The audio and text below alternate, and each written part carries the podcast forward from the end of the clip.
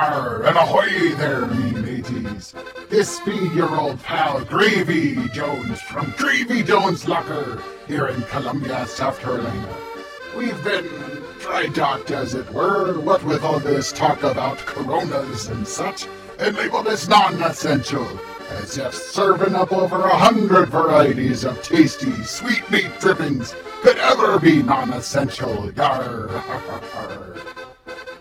That doesn't mean we be closed for business. No, ye land lovers. Why, we be having our very own curbside service available. That's right. Just pull up your car, on up, roll down one of your windows, wee bit, honk twice, only twice, and chuck about $10 worth of cash out your window. We also accept doubloons. And we'll put a hose right up to your vehicle and top you off with our gravy du jour. Yar. Be it biscuits or meat, rice, pilaf, or on sheet. Don't be off your rocker. Still to Gravy Jones Locker. and remember, Wednesdays are SOS Day. Jibe ho! What's a jibe?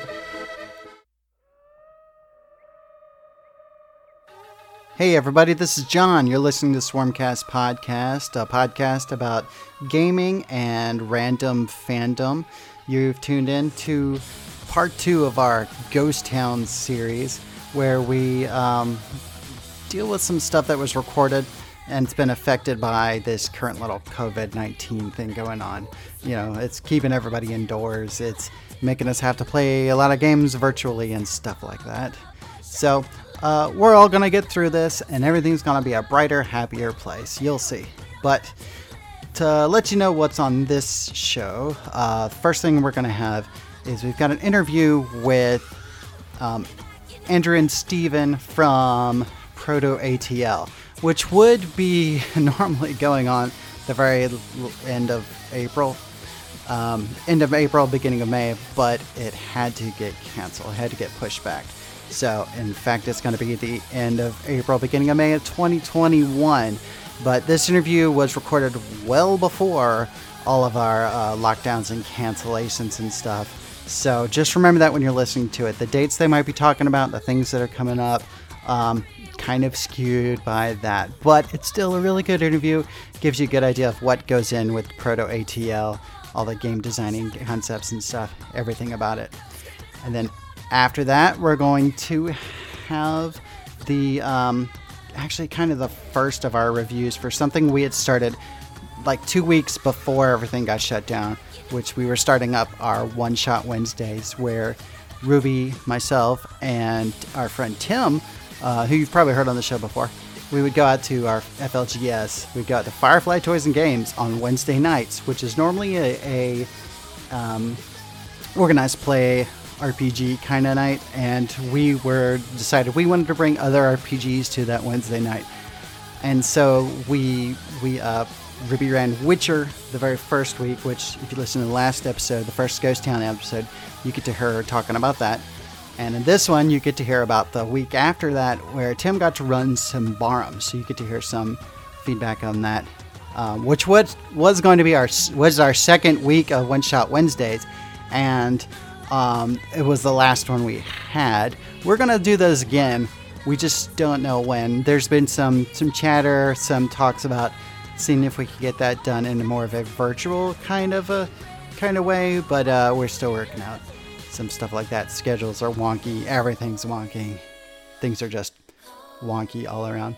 So, anyways, that being said, sit back and enjoy Ghost Town Part Two.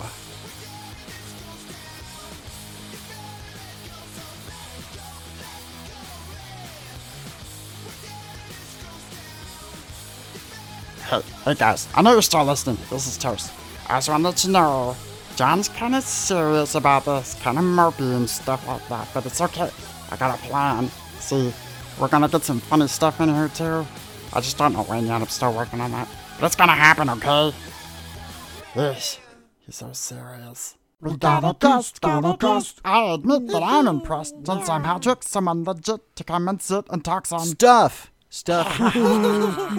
so hey guys, uh, you you're well, you obviously tuned into the Swarmcast. That means that I this don't know why. that means this is going to be the first segment because of the intro I gave. So I, I'm sitting here with Ruby. Hi guys.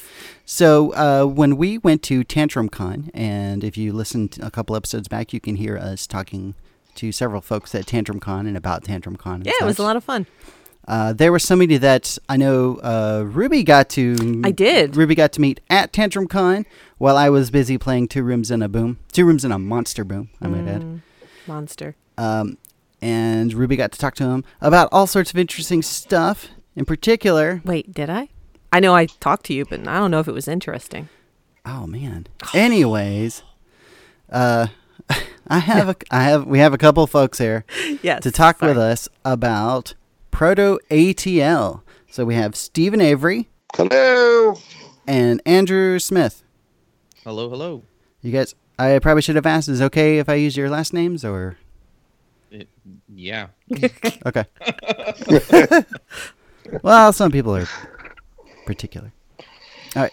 So hey guys, how's it going? Living the Doing dream. Having a good. good time. Yep. Awesome. So, um, where to start? So, uh, so I'm going to ask. Well, I mentioned Proto ATL. So before I ask the big question about what is Proto Proto ATL, let's get to know you guys a little bit first. Uh, so Andrew, tell us something about yourself.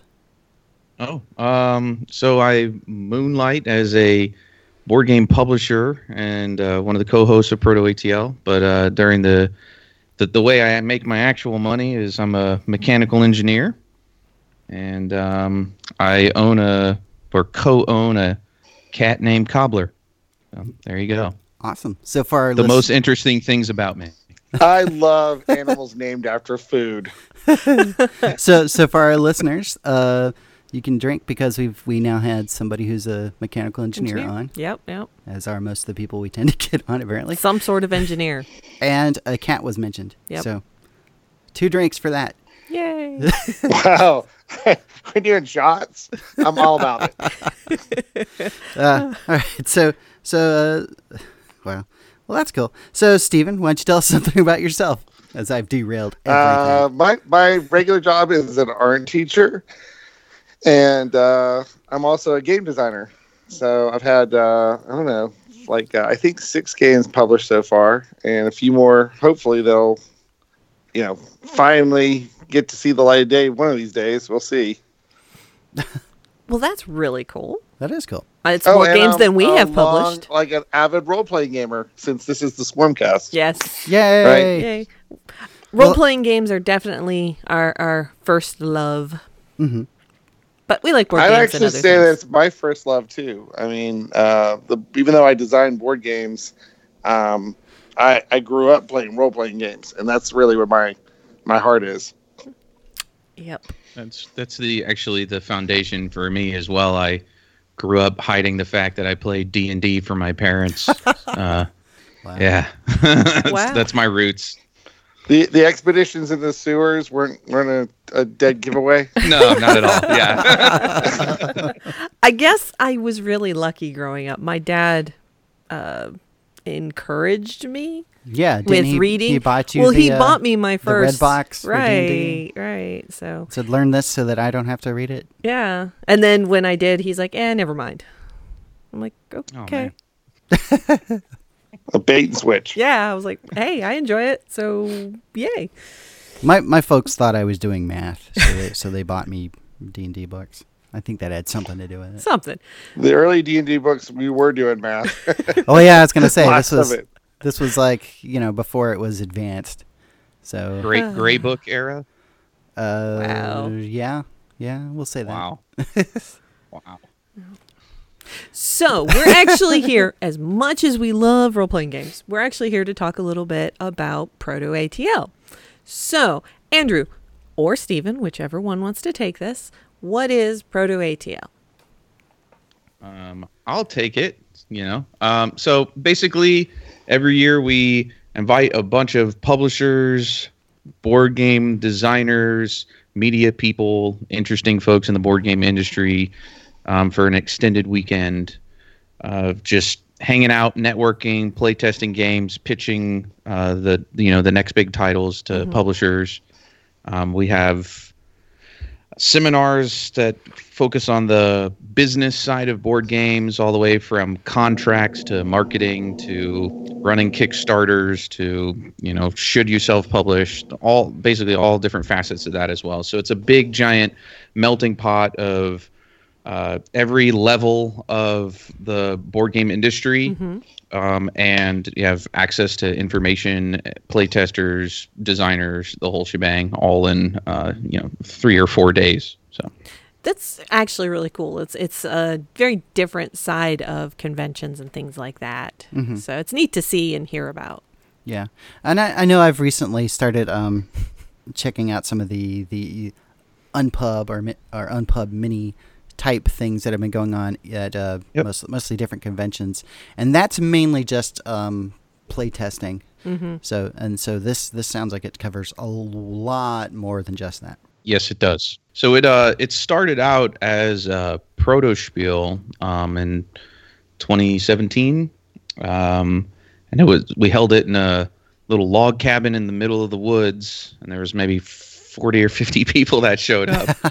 um, and we had you know one publisher who was just kind of there on an unofficial capacity because he's just my buddy, and um, I guess uh, Steve came the first year as a just as a designer. Um, Yeah, I, Andrew. Andrew decided to. He moved to Atlanta. Didn't know anybody in Atlanta, and says, "I'm going to go ahead and, and hold a pro spiel." And As you I heard about this, and I thought to myself, "The Atlanta. We've got a lot of board gamers in Atlanta, but they're very fragmented. It's like."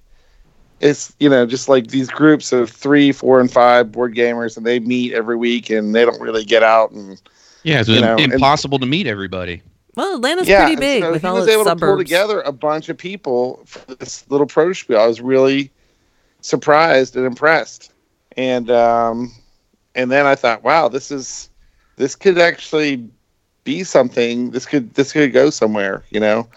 Um, the thing is, is that there's a lot, like you said before, there's a lot of uh, pro spiels and uh, a lot of game conventions that focus on the design of games Right. but there's not a lot that focus on the tail end, which is the. I mean, basically, if you're selling a game, that's that's a business. Mm-hmm. You're selling a product, and there's not too many designers that realize that that once their game is fully designed, that they still have a whole lot of work ahead of them.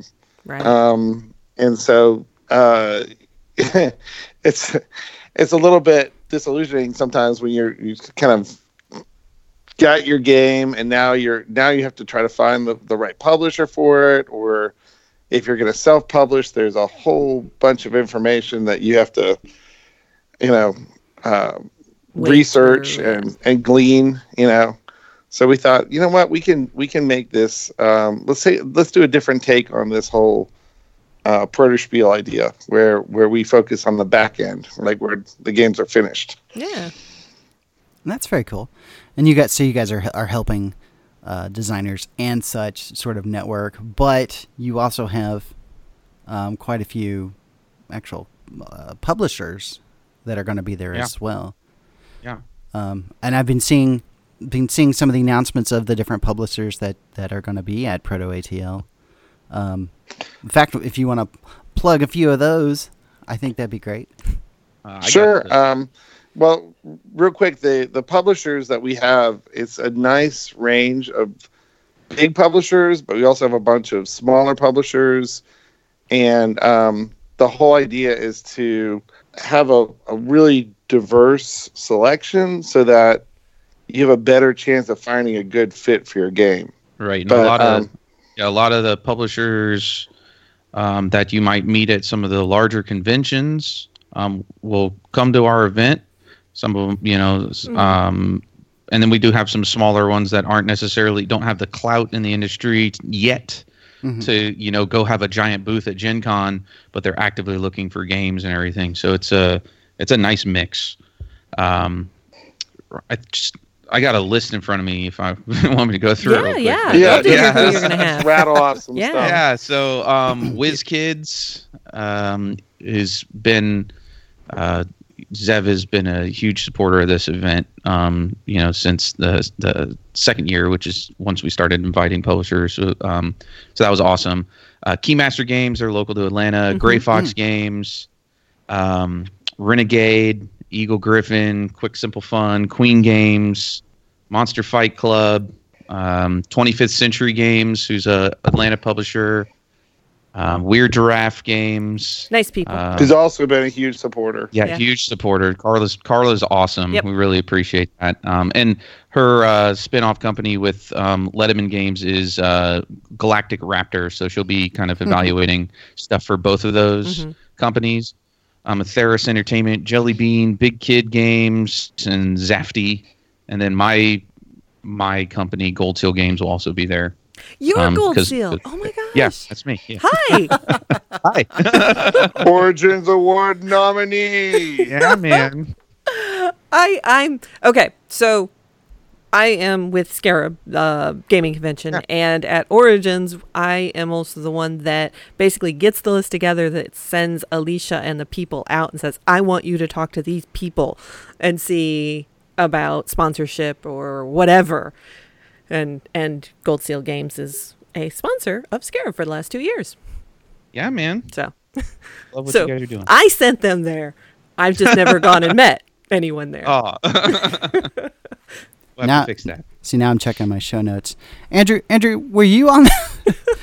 Did I talk with you in particular at uh at Tantrum Con? Because apparently I talked with somebody at uh, with Gold Seal Games. I don't know. I don't remember. Oh, when you were going and doing the interviews. It, um, with uh, did we talk about Dino game? Yes. Yes. Ruby was playing with the I dino was. with the dino. Oh my god, I feel so bad now. Yep. Uh, same person. I I do a I do a good job at keeping those businesses separately separate, I guess. so wow. I was like, wait a minute, Gold Seal. Yeah. That's right, because I kept I kept pointing at the um at the fish and mispronouncing the name of the game. Yep. oh, yeah. Yeah, and then we've got some other sponsors that are involved in other ways. Um, Indie Game Alliance, um, Cardboard Edison, The Game Crafter, Southern Fried Gaming Expo, Sin City Con, Draft Mechanic, Tantrum House, of Yeah. course. Yeah. Um, Meeples at Sea, of course. Yep. Just got played.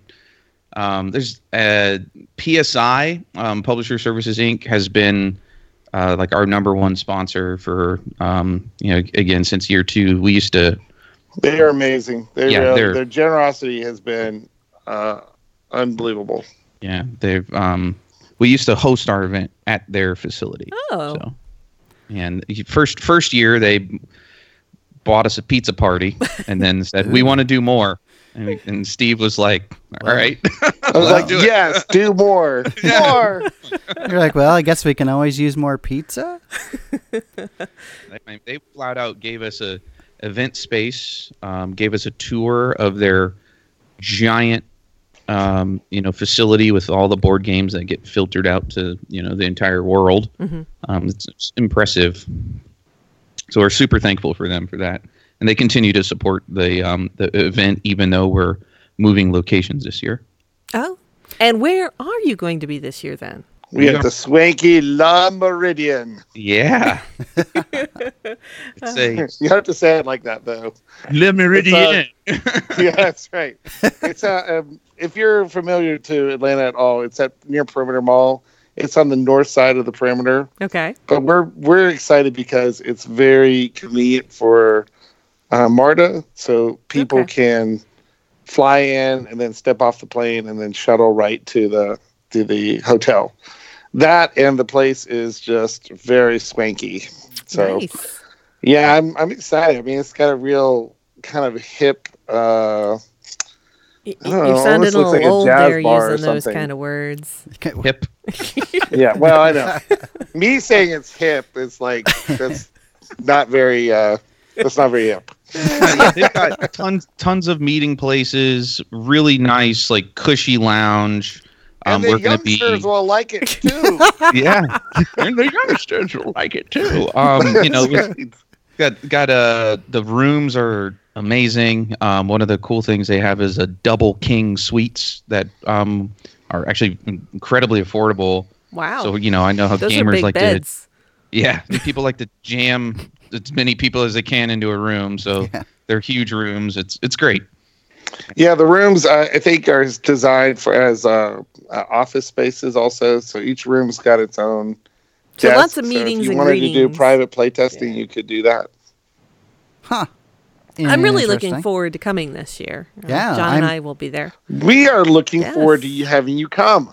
Um, so, what are the dates for Proto ATL? Yeah.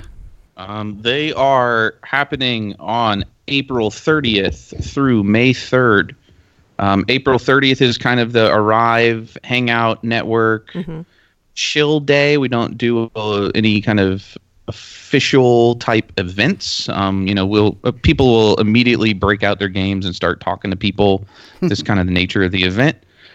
Um, and then um, Friday, Saturday uh, is our full days with workshops, the whole thing, and then Sundays uh, slightly truncated at the end, but there's still a bunch of workshops, a bunch of play testing, meeting, pitches, that kind of thing. So Okay. So so when when folks want to attend this, who well first off, I'm sure you'll you'll be welcome you'll welcome whoever wants to show up. But but um I know the as far as the the tickets and such. The if I if I want to attend, Mm-hmm. uh, there's there's a couple different ways I could attend from what I from what I understand. Yes, there's two. There's basically two tickets. If if you want to come and show your game, then you're gonna have to buy a designer ticket, which is sixty dollars for four days. But if you're coming just to play games, uh, then it's only twenty five dollars. And both of those are make you eligible for free games. Uh, in the past, we've had literally one or even two games per person. Um, it just depends on like PSI is, is like I said, is our, our bigger sponsor. We haven't worked out the details yet on how many games they can they can give us. Um, but in the past, they've literally given us you know hundreds of games. so um, yeah, so I mean, really, the the cost is twenty five bucks, and you're probably going to get a game. That's you know for four days of gaming. That's very very affordable.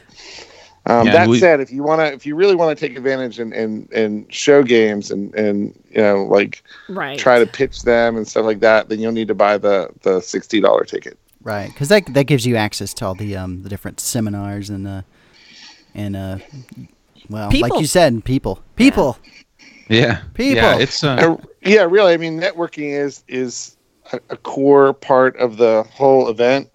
Um, with that in mind, we we plan extra events outside the the the convention so that we can get people going to like uh, escape rooms or oh very uh, cool. Nice. you know we tried. Uh, I think we lined up like a beer tasting in the past, but um, Yeah, and we did a like a dinner out and everything. A lot of what's the reason we had to do a lot of the social events outside um, was because we weren't really in a hotel. Um, Right. This year, we're you know we've got a lot of that accessible in the hotel, which is fantastic. But the Yeah. the event the the escape room's always been like super well attended, so we might still do that because it's just it we we gotten close to breaking basically every record because it's just a, a, you know a group full of gamers and Right. the- Oh, yeah. escape rooms stand no chance Right. So- it's Yeah. true.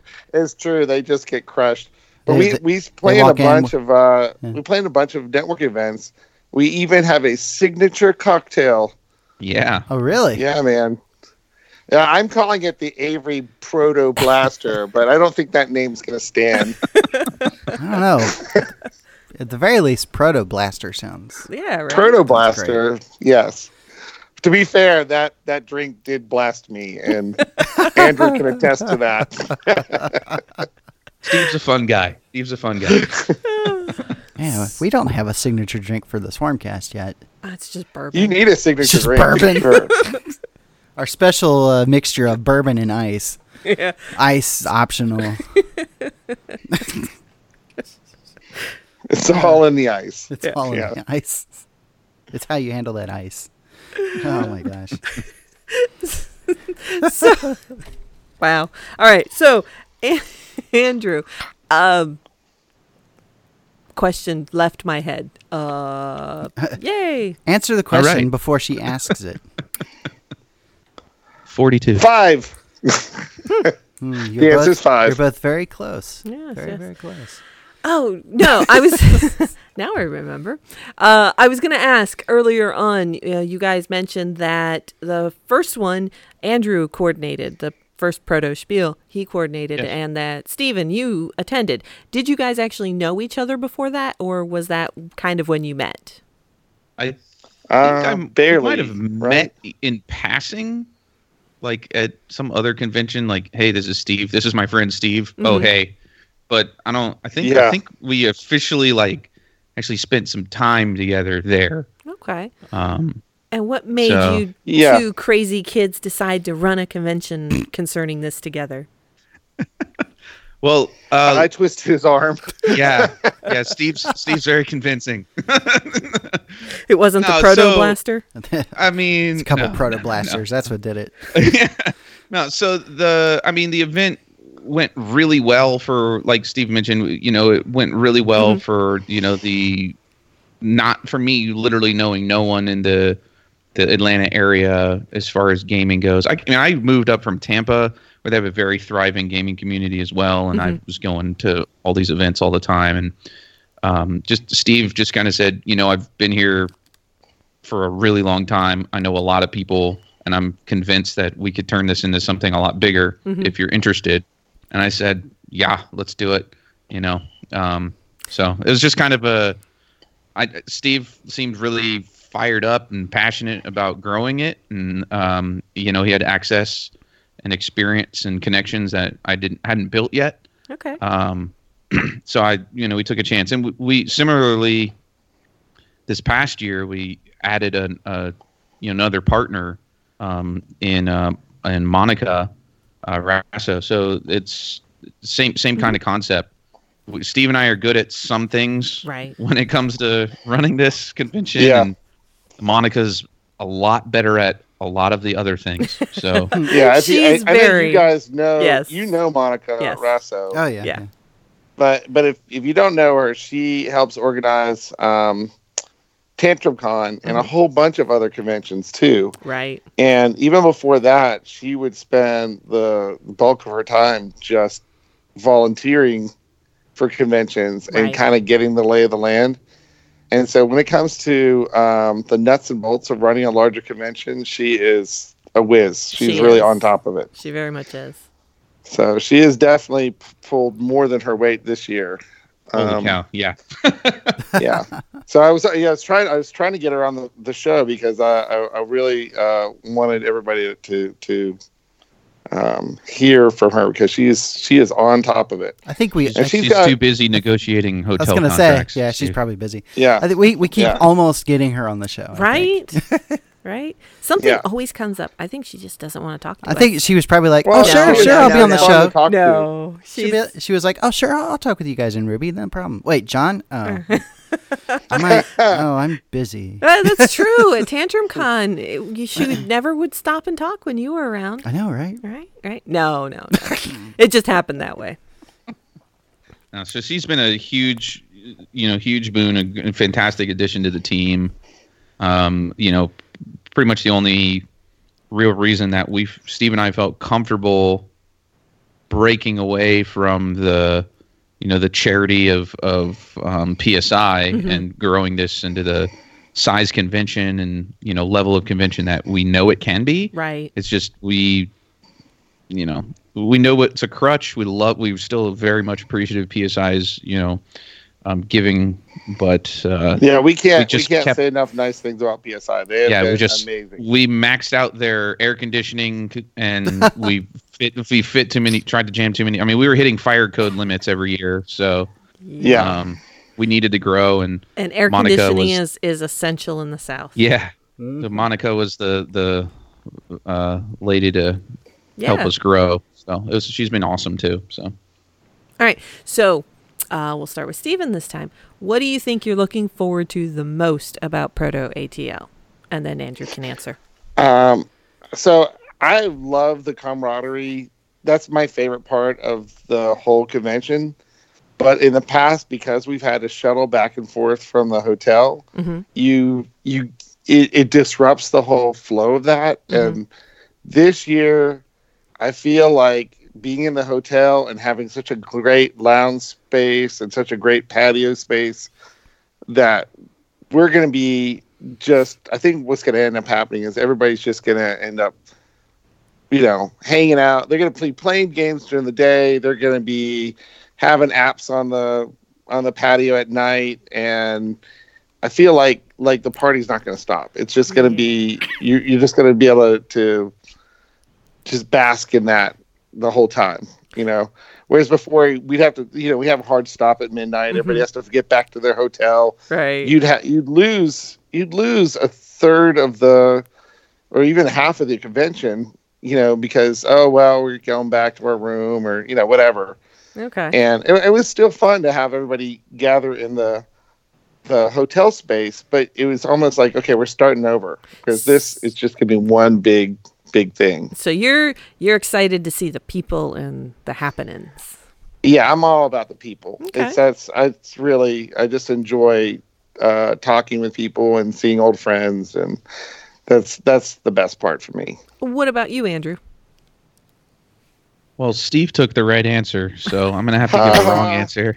Um, no, yeah, no, it's like like Steve, I, I'm you know, certainly looking forward to the new venue and um, just kind of watching that impact the uh, you know the kind of the flow, the general vibe of the event. The- Another thing that I'm pretty much pretty super stoked about are the um, the some of the special guests that we have Oh, um, coming because I, I feel like we're we continue to add value. Um, you know, we've in the past we've given talks on all kinds of stuff, and ev- you know, this year I think we've really stepped it up a little bit. Okay. Um, Yeah. So um, it's a very some- robust a robust Yeah. con schedule and that part of that also goes back to the the fact that before we would have to go to a different facility but now being you know there- there's the main convention area and then we have all these side rooms also right. Yeah. and the, the it's going hotel be is very The hotel Yeah. has conveniently named them really great things like inspiration and innovation.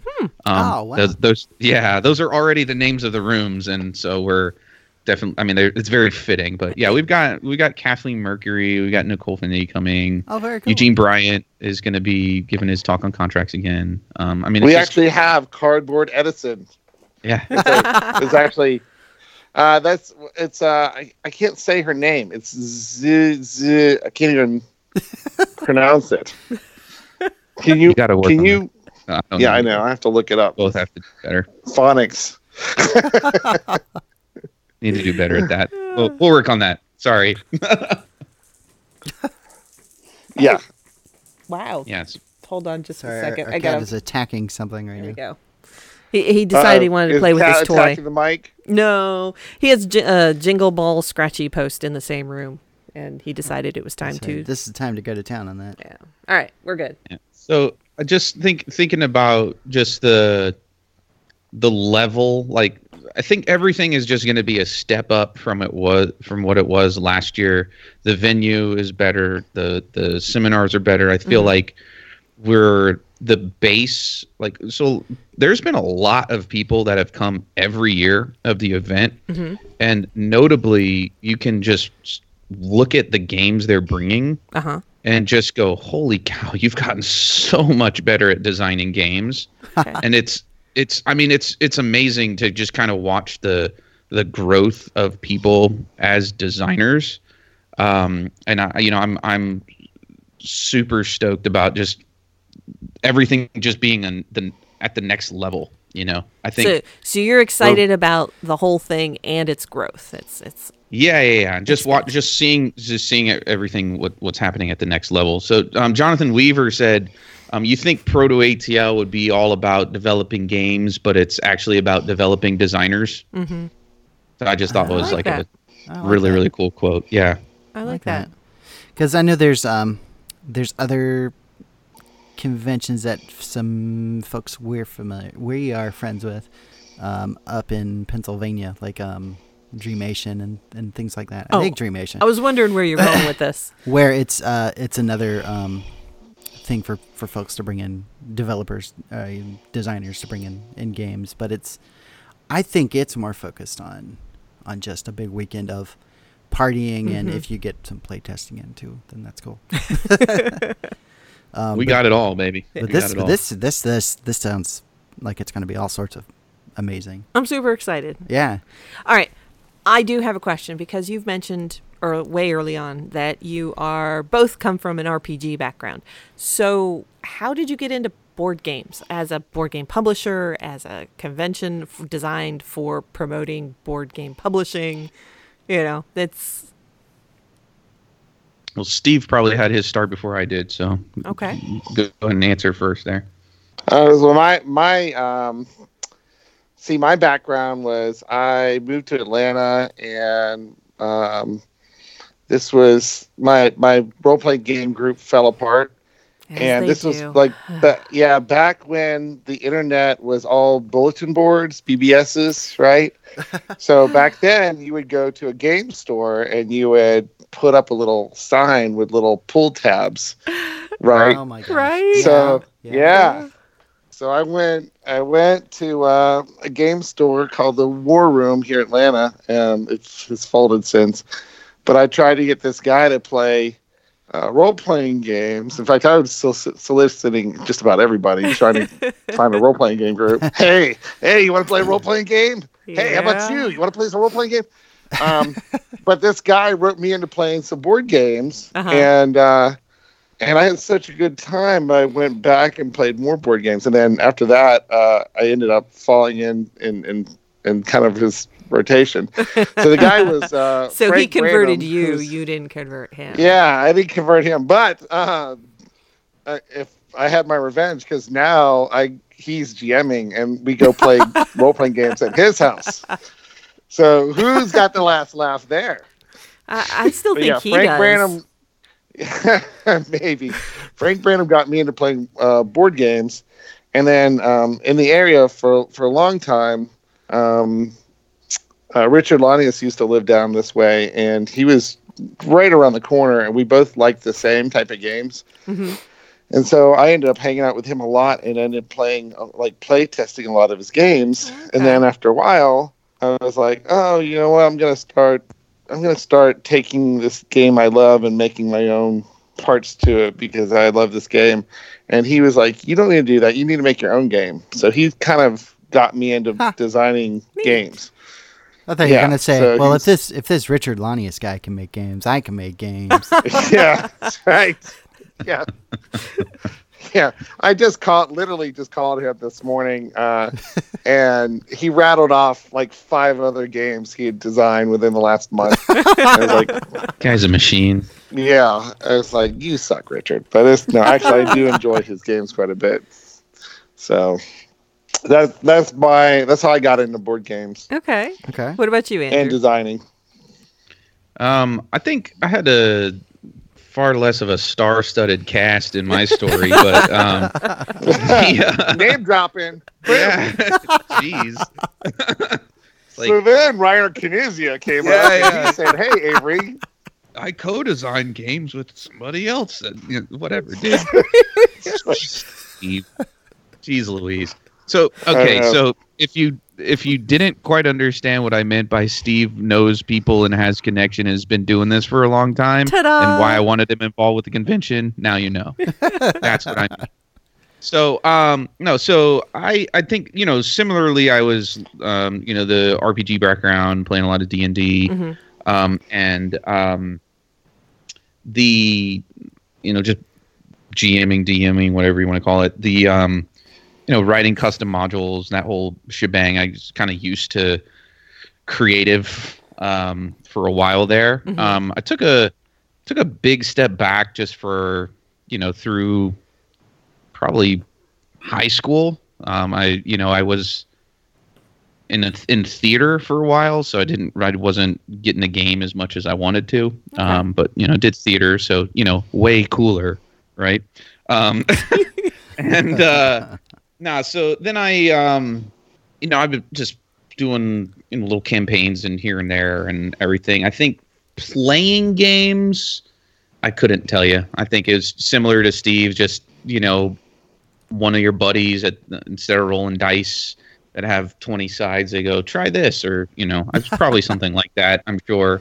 It's like drugs. We all know that. So, um, Yeah. so, um, but uh, as far as designing, I, I mean, I dabbled as a designer. I still kind of do a little bit here and there, but um, I my first game that um, had any sort of any kind of success um, was Honey Wars, and that was uh, it won a contest on the Game Crafter um, back in 2015, I want to say Okay. and um, so the uh, you know I went ahead and like kickstarted that, formed my my my publishing company around that as a self publisher. Got invited back as a guest judge, um, and um, you know wound up off- extending a publishing offer to the winner of that contest. Um, so that's where Tricky Tides fr- from Stephen Aramini came from Okay. um, which yeah just got a um, nominated for one of the Origins Awards. So Yeah, that list just came that. out. Yeah. Yeah, Yep. we just saw that list.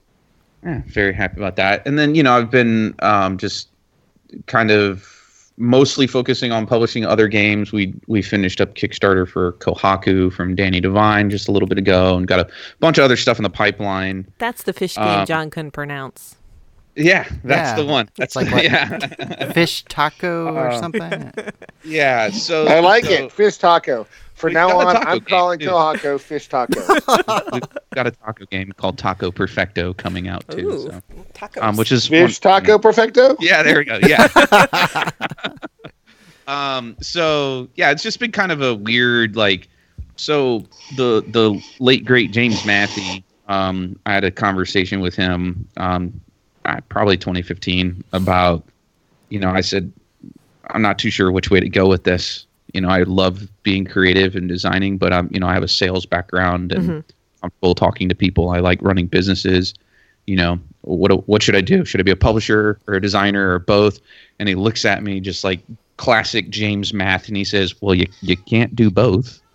and I was, he's just so straightforward and cut and dry. It's Huh. he he just knows that it's you got to kind of pick your path. yeah. So I picked publishing because I found out like people like Steve um, and you know Danny and Eugene and these other people that I have games signed Uh-huh. for.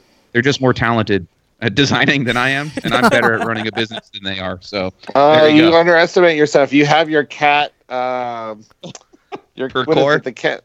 The cat. Uh, what is that? That that that marsh that that jumping thing. yeah, Um, per core. yeah. Part. Yeah. Per core. Yeah, There you go. Per core. game of cats jumping on things.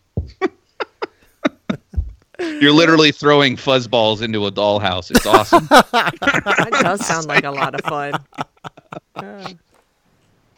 Until a real cat comes and destroys all of it. Exactly. As Ruby pushes. Hey, I had to look up over. Cardboard Edison's name. okay. It's Suzanne Kabert Zins- Zinsli. Oh K A B R T. Okay. There's no vowel there. Ah. All right, I know you're fascinated, but I, I had to look it up. You're kind of like me. John has now learned if he wants an answer or if he wants to know something, he'll just, you know, casually say, "Hey, you know, I wonder where this comes from. Right. And and I'll resist as long as I can. And usually within about a minute I'm already looking it up saying, "All right, well, this is where it says it's from." Or Yeah. Well, Suzanne is coming down, and I'm excited because Cardboard Edison's been such a huge design resource. Mhm. They've really done, basically, I feel like they've done for game design Right. what Board Game Geek does for game cataloging. Right. You know, just just Huge pulling resource. together all these little resources so that you can easily peruse them. Right. Well, So, want to derail the conversation? Mission accomplished. That's fine. We, we're good at derailing as well. So, um, so we have been talking with Andrews and Stephen from Proto ATL, which is in April. April 30th through May 3rd. Okay, in Atlanta, Georgia, at Thus, the thus the name Proto ATL. at the La Meridian Hotel. See, That's he made he made all the notes, so that's all from Wow. my memory, which Wow. is pretty Wow. good. Impressive. Wow. So, for our listeners, Mm-hmm. where would be a good place for them to go and get information about Proto ATL? Or purchase tickets. protoatl.com. Super easy. Okay. And then all the socials are at protoatl. So P R O T O A T L. So facebook.com slash protoatl, twitter.com slash protoatl, Instagram, whatever. We don't have a TikTok yet, but we might do it. Who knows? I wanted to get creative and say like WW Pink Rhino, but he insisted that ProtoATL would be a better website. Well, since you don't have Ah. protoblaster.com. Yeah. Yeah, Proto Blaster. All right. Well, I've enjoyed talking with you. I hope you've enjoyed talking with us. Oh, so much fun. Absolutely. and we look forward to actually, we're going to be there Yes, at. Proto ATL as well, uh, doing something. I'm not sure what.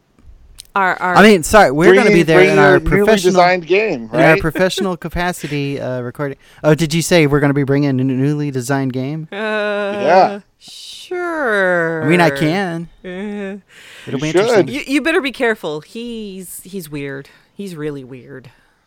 We welcome it. Uh, I think we have some designers that'll give you you run for your money. I made a card game, but there's no cards. Oh. It's all in your mind? That sounds Spooky. like that sounds like something I would actually make. Yeah, up. it would. Great.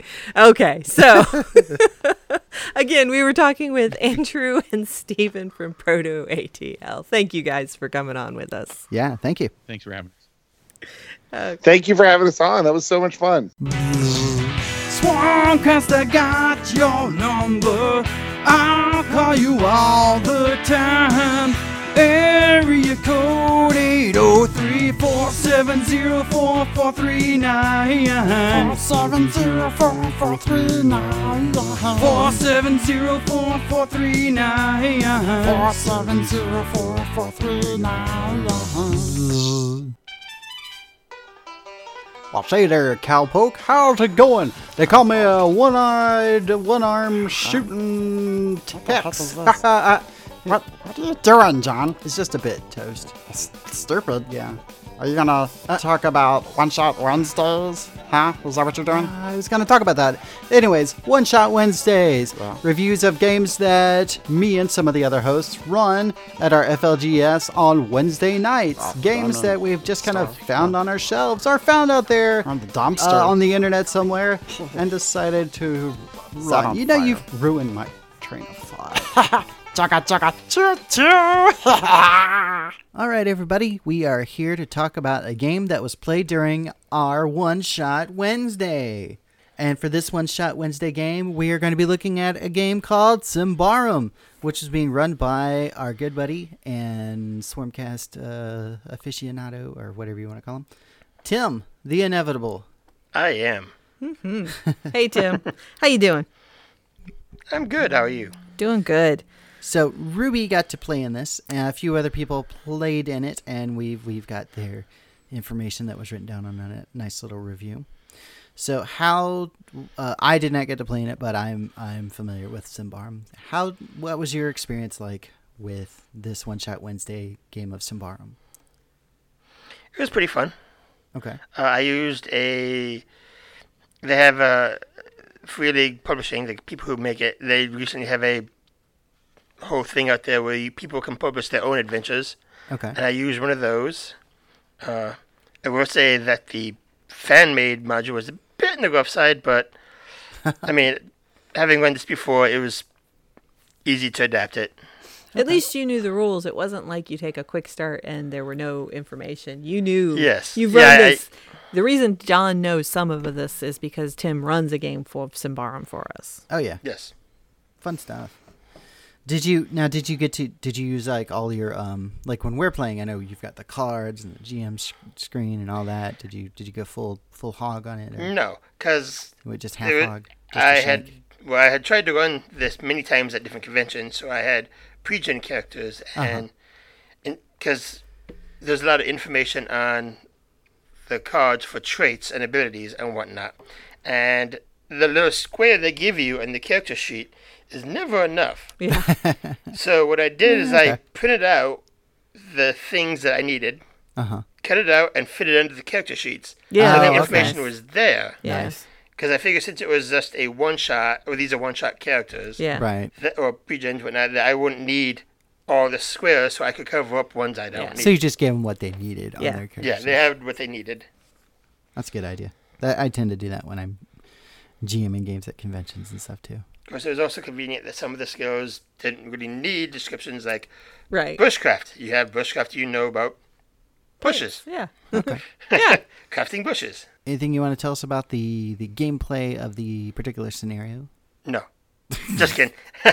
Damn it! Um, well, it's it's uh has a D, it, basically you use the D10 for all skills and everything, and it's all player facing, so the GM doesn't ha GM DM whatever you want to call it doesn't have to roll any dice. okay. And the dice mechanics are D10s. D10s and basically the opponent's stats and abilities and whatnot create bonuses or penalties okay. for the players to roll against. So basically, you're rolling a D10 against a target number, or you're trying to roll under a stat. Yes. Okay. And then you're using um, the uh, Other your other types of polyhedrals dice. are, are just really used for like weapon damage. Weapons, damage, uh, resistance of damage. Yeah. So you do use a variety of dice. stuff. Gotcha. Not a full set. No. Okay. So What's a little bit ba- of a background about the game? What is Yeah, the yeah. setting? What is the style or genre, I guess? Well, it's it's sort of a post-apocalyptic because basically it's a new kingdom that arose after the fall of another kingdom due to the undead horde basically bli- blighting the land and causing everything to die. and they end up in a land that's between these mountain ranges and this mystical, magical, dark, horrific forest that houses terrible monsters and the ruins of an ancient empire that fell to corruption. And then there's a lot of political intrigue in it because there are elves who are believe in this ancient pact between humans and the elves, mm-hmm. where they basically said the humans wouldn't mess with the forest. Humans don't remember this because humans only live 100 years, but elves live forever in a day. So humans are exploiting the forest, causing bad things to happen, and there's conflict okay. and treasures to be found. So it is a fantasy kind of game, correct? But again, it's a dark fantasy. It is a dark fantasy. not high fantasy. It's Right. also a non-traditional fantasy Mm-hmm. because it doesn't have like orcs in it. That's usually like a common enemy in most fantasy things. right. Uh, ogres Okay. are a playable character race, so are goblins. A lot of the things that you end up fighting monster wise are corrupted versions of things, correct? Or Um, or other humans other- and beings. yeah. Well, there's a lot of that, but there's also like horrible creatures that live out there. Mm-hmm. Uh, some of them are created from the the corruption or whatnot. Some of them are just ancient creatures from long beyond eras. Okay. So it's not your typical type of uh, like fantasy creatures you would you would expect. If, Oh, God, in, no. some of these in some of your other uh, No, no. fantasy type. Symbaroum is also a Swedish game, right? Yes. Okay. So there is a bit of a like Norse influence in it. Like And the names are and, Okay. and the names are almost impossible to pronounce. Well, as as the guy who designed the game, he said just if you want to to, to pronounce Swedish words, just do as the Swedish chef. he literally said that. It's recorded. I, I do remember that. Oh, actually. yeah. I remember I remember him saying that to you. is there anything else that you'd like to share about Symbaroum? But it also has a magic system that it, it's not the magic system forces you to, when you cast magic in the system, you get corruption. So you can cast as much as you want, Uh-huh. but there is a penalty for it. And anyone can cast magic. And there's a, the and there's a lot of other things that give you corruption, which is another big influence of the whole system. That's true. I do remember that being a very overall theme Yes. throughout the in, the entire game. So, uh, do you think this would be a thing that you would want to do again on One Shot Wednesdays? Uh, maybe. Maybe. Maybe. really? All right. Oh, Tim. So I've been trying to go in this game for like three years now. so this is Symbaroum by Free League Publishing. Publishing. Okay. Okay. All right. Now we will get to the reviews. All right.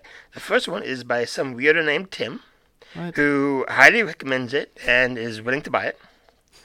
And his good says uh, it has a rich story with simple mechanics, uh, which is good for storytelling. The bad is it's not a murder hobo game. That's not necessarily a bad. Well, Getting people interested in it is a bad. yes, Yeah. getting people interested because it is. Okay.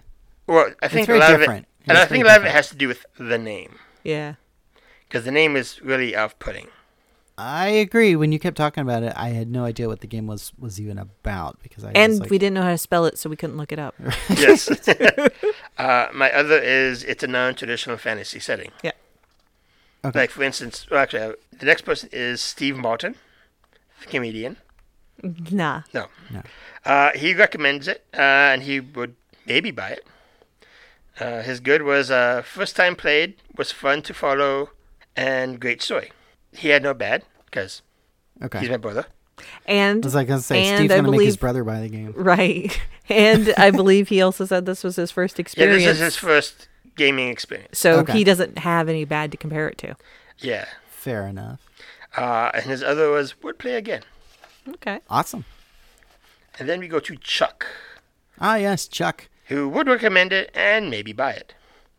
The good is simple roll under core mechanic, Uh-huh. player facing, DM does not roll, mysterious setting, Okay. Okay. which, yeah, Yeah. and the bad is the dwarves are bald. That's just weird. which is true. The dwarves are bald in the game. That's true. Because the Oh, only picture you see is basically a hairless short person. And, and kind of going with what you were talking about, how it's not your typical fantasy. Yeah, setting. it- the it's- dwarves, if I recall, are born like literally born of the earth. If I recall, Something of that Or kind, that- yes. Yeah. yeah, they their ties to the earth are are much more so and more bizarre than. Yeah, dwarves are actually quite rare because they don't leave the mountain unless there's a very good reason. Right. Mountain blew up. And the last one is Ruby, who maybe recommends it and maybe buy it. In my defense, it is it is not for everybody. it is a very storytelling game if you're a murder hobo, and that's why maybe. Uh, my recommendations are based on the person. Ruby would make her friend Tim buy it Yep. And then run it. Yep. and then run. it. Uh, the good is it is a very story driven, very in depth setting. Yeah. Okay. The bad, if you have players used to the hack and slash or new to RP, it can be rough. Yeah. Okay. I can see that. And the other, wonderful artwork. Oh my god, it's a That's true. gorgeous, We have not talked about the artwork in these books. Yes, it is. It is mildly abstract, and the, a lot of the figures have like slightly blurred faces. So it, I think it allows for some interpretation as to Uh-huh. Because a lot of pictures it's like this is how they look, but mm-hmm. Right.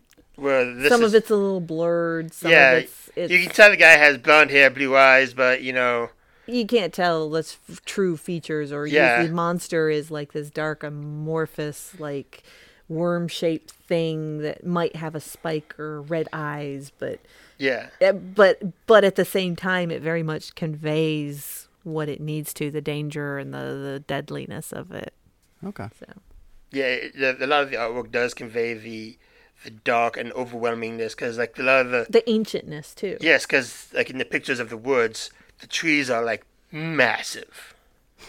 like you can't see the tops of them, and you can see like it's it's like looking at a outside of a plane where everything looks like a little toy next you know a person standing next to one of these trees yes, so Very cool.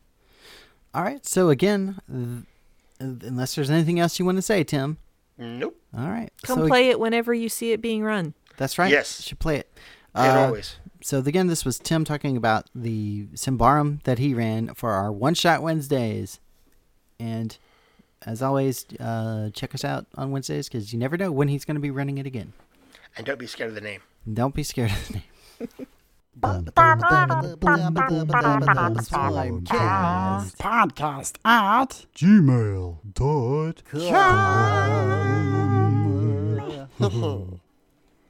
All right, everybody. So that was the end of our uh, second uh, part of our uh, Ghost Town series. I, uh, Toast, what are you doing? What are you doing over there? uh, uh, some fires uh-huh. broke out in oh, the No. other room. Um, take care of this. I gotta go deal with whatever it is you just did. What me? Why would I- you, you're always accusing me. Is he gone? Okay, good. Anyways, that's the end of the episode. You can go back to your lives now. Go back to uh, entrenching yourselves or whatever it is they call it. I don't care. Um, I know we're all gonna be out there together. We're gonna be like singing and dancing and eating food. We're gonna have like the world's biggest pizza party when this is all over. That's gonna be great. but until then, I just want to let you know the Swarmcast um is gonna be back next time, probably with another one of them uh, Ghost Town episodes of John's. Ugh. Who knows how long that's gonna last? But anyways, um, so if you like our show, hey, why not give us a call on the number which will be played right here? Let me get that bumper ready. Area code 803-470-4439. Yeah, that was a pretty good one. Uh, and uh, if you want to leave us an email, you can at swarmcastpodcast at gmail.com. And don't forget to check us out on uh, any of those places where you get your fine podcasts. Don't look for that Swarmcast that belongs to some sort of football team. Uh, we tried talking with those guys and they just kind of ignore us.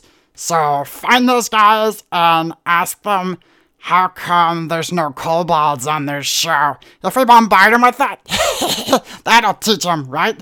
Or tell them, er, just give them like a whole uh, hashtag fake there wasn't even a real- Swarmcast. that'll teach them too. No, Oh, oh.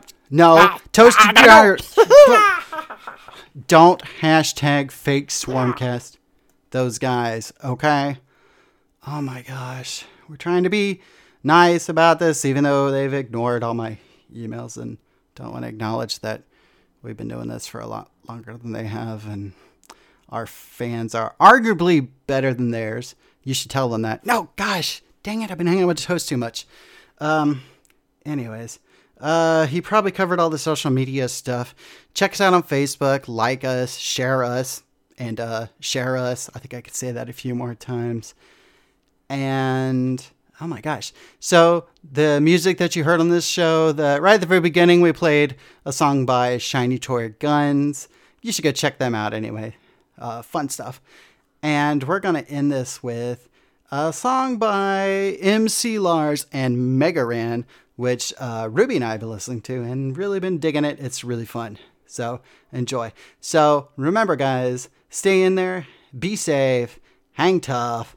Um, probably a few other uh, NKOTB song titles as well. Um, have fun. Have fun and love each other. Oh my gosh, that sounded so hip. Uh, uh. Uh. Bilbo on that ring. Bilbo on that ring. Bilbo on that ring. on that Bilbo on that ring. I just escaped the goblin army. That's when I saw it. It was sitting in a puddle, so I put it in my pocket. I'm a hobbit after all, so stealing's what I do. That's when he approached, and I thought I might be through. He was hissing in the darkness. I held my sword aloft. He asked if I like riddles. I'm like, what the f? I'm lost. He licked his lips, approaching, thinking for a minute. Yellow teeth, they glistened. It was scary, nasty business. What has roots no one sees? It's taller than trees. Up, up it goes and never grows. He asked creepily, A mountain, this I know. Then the strange creature cursed. I said, It's my turn now, little friend, cause you went first. What thing lacks hinges, a key and a lid?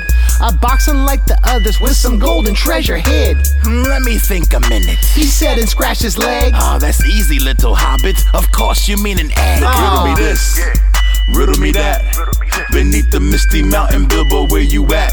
Well, I've been hiding in the shadows, standing three foot tall. Searching for my ring, the one to rule them all. Yeah, riddle me this. Riddle me that. Beneath the misty mountain, Bilbo, where you at? Well, I've been hiding in the shadows, standing three foot tall. Uh-huh. And searching for my ring, uh-huh. the one to rule them all. Your rule turn, them all, Gollum. yeah. Alive without breath. as cold as death. Never thirsty, ever drinking silver armor. Let me guess, it's true he stumped me there. I was surely facing doom in that cold, clammy cave. I was dreaming in my room. Back home, that's when it happened. A fish went past my toe. A fish, I yelled, a fish that's it, confounding my foe. I said was 30 white horses on a red hill. First they chomp, then they stomp, and then they stand still. Teeth. Gollum said. Now this thing all things devours. He licked his lips, continued. Mm, birds, trees, flowers, beats high, mountain down, gnaws iron, bites steel, slays kings, ruins town, grindstones to meal. I didn't know I was stumped, I was dead. He started coming for me, I need time was all I said. Time, I continued. That's it. He said and pouted. I said, What's in my pocket? No fair. The creature shouted. Riddle me this. Hey. Riddle me that. Hey. Beneath the misty mountain, Bilbo, where you uh. at? Well, I've been hiding in the shadows, standing three foot tall, searching for my ring, the one to rule them all. Yeah, riddle me this, riddle me that. Beneath the misty mountain, Bilbo, where you at?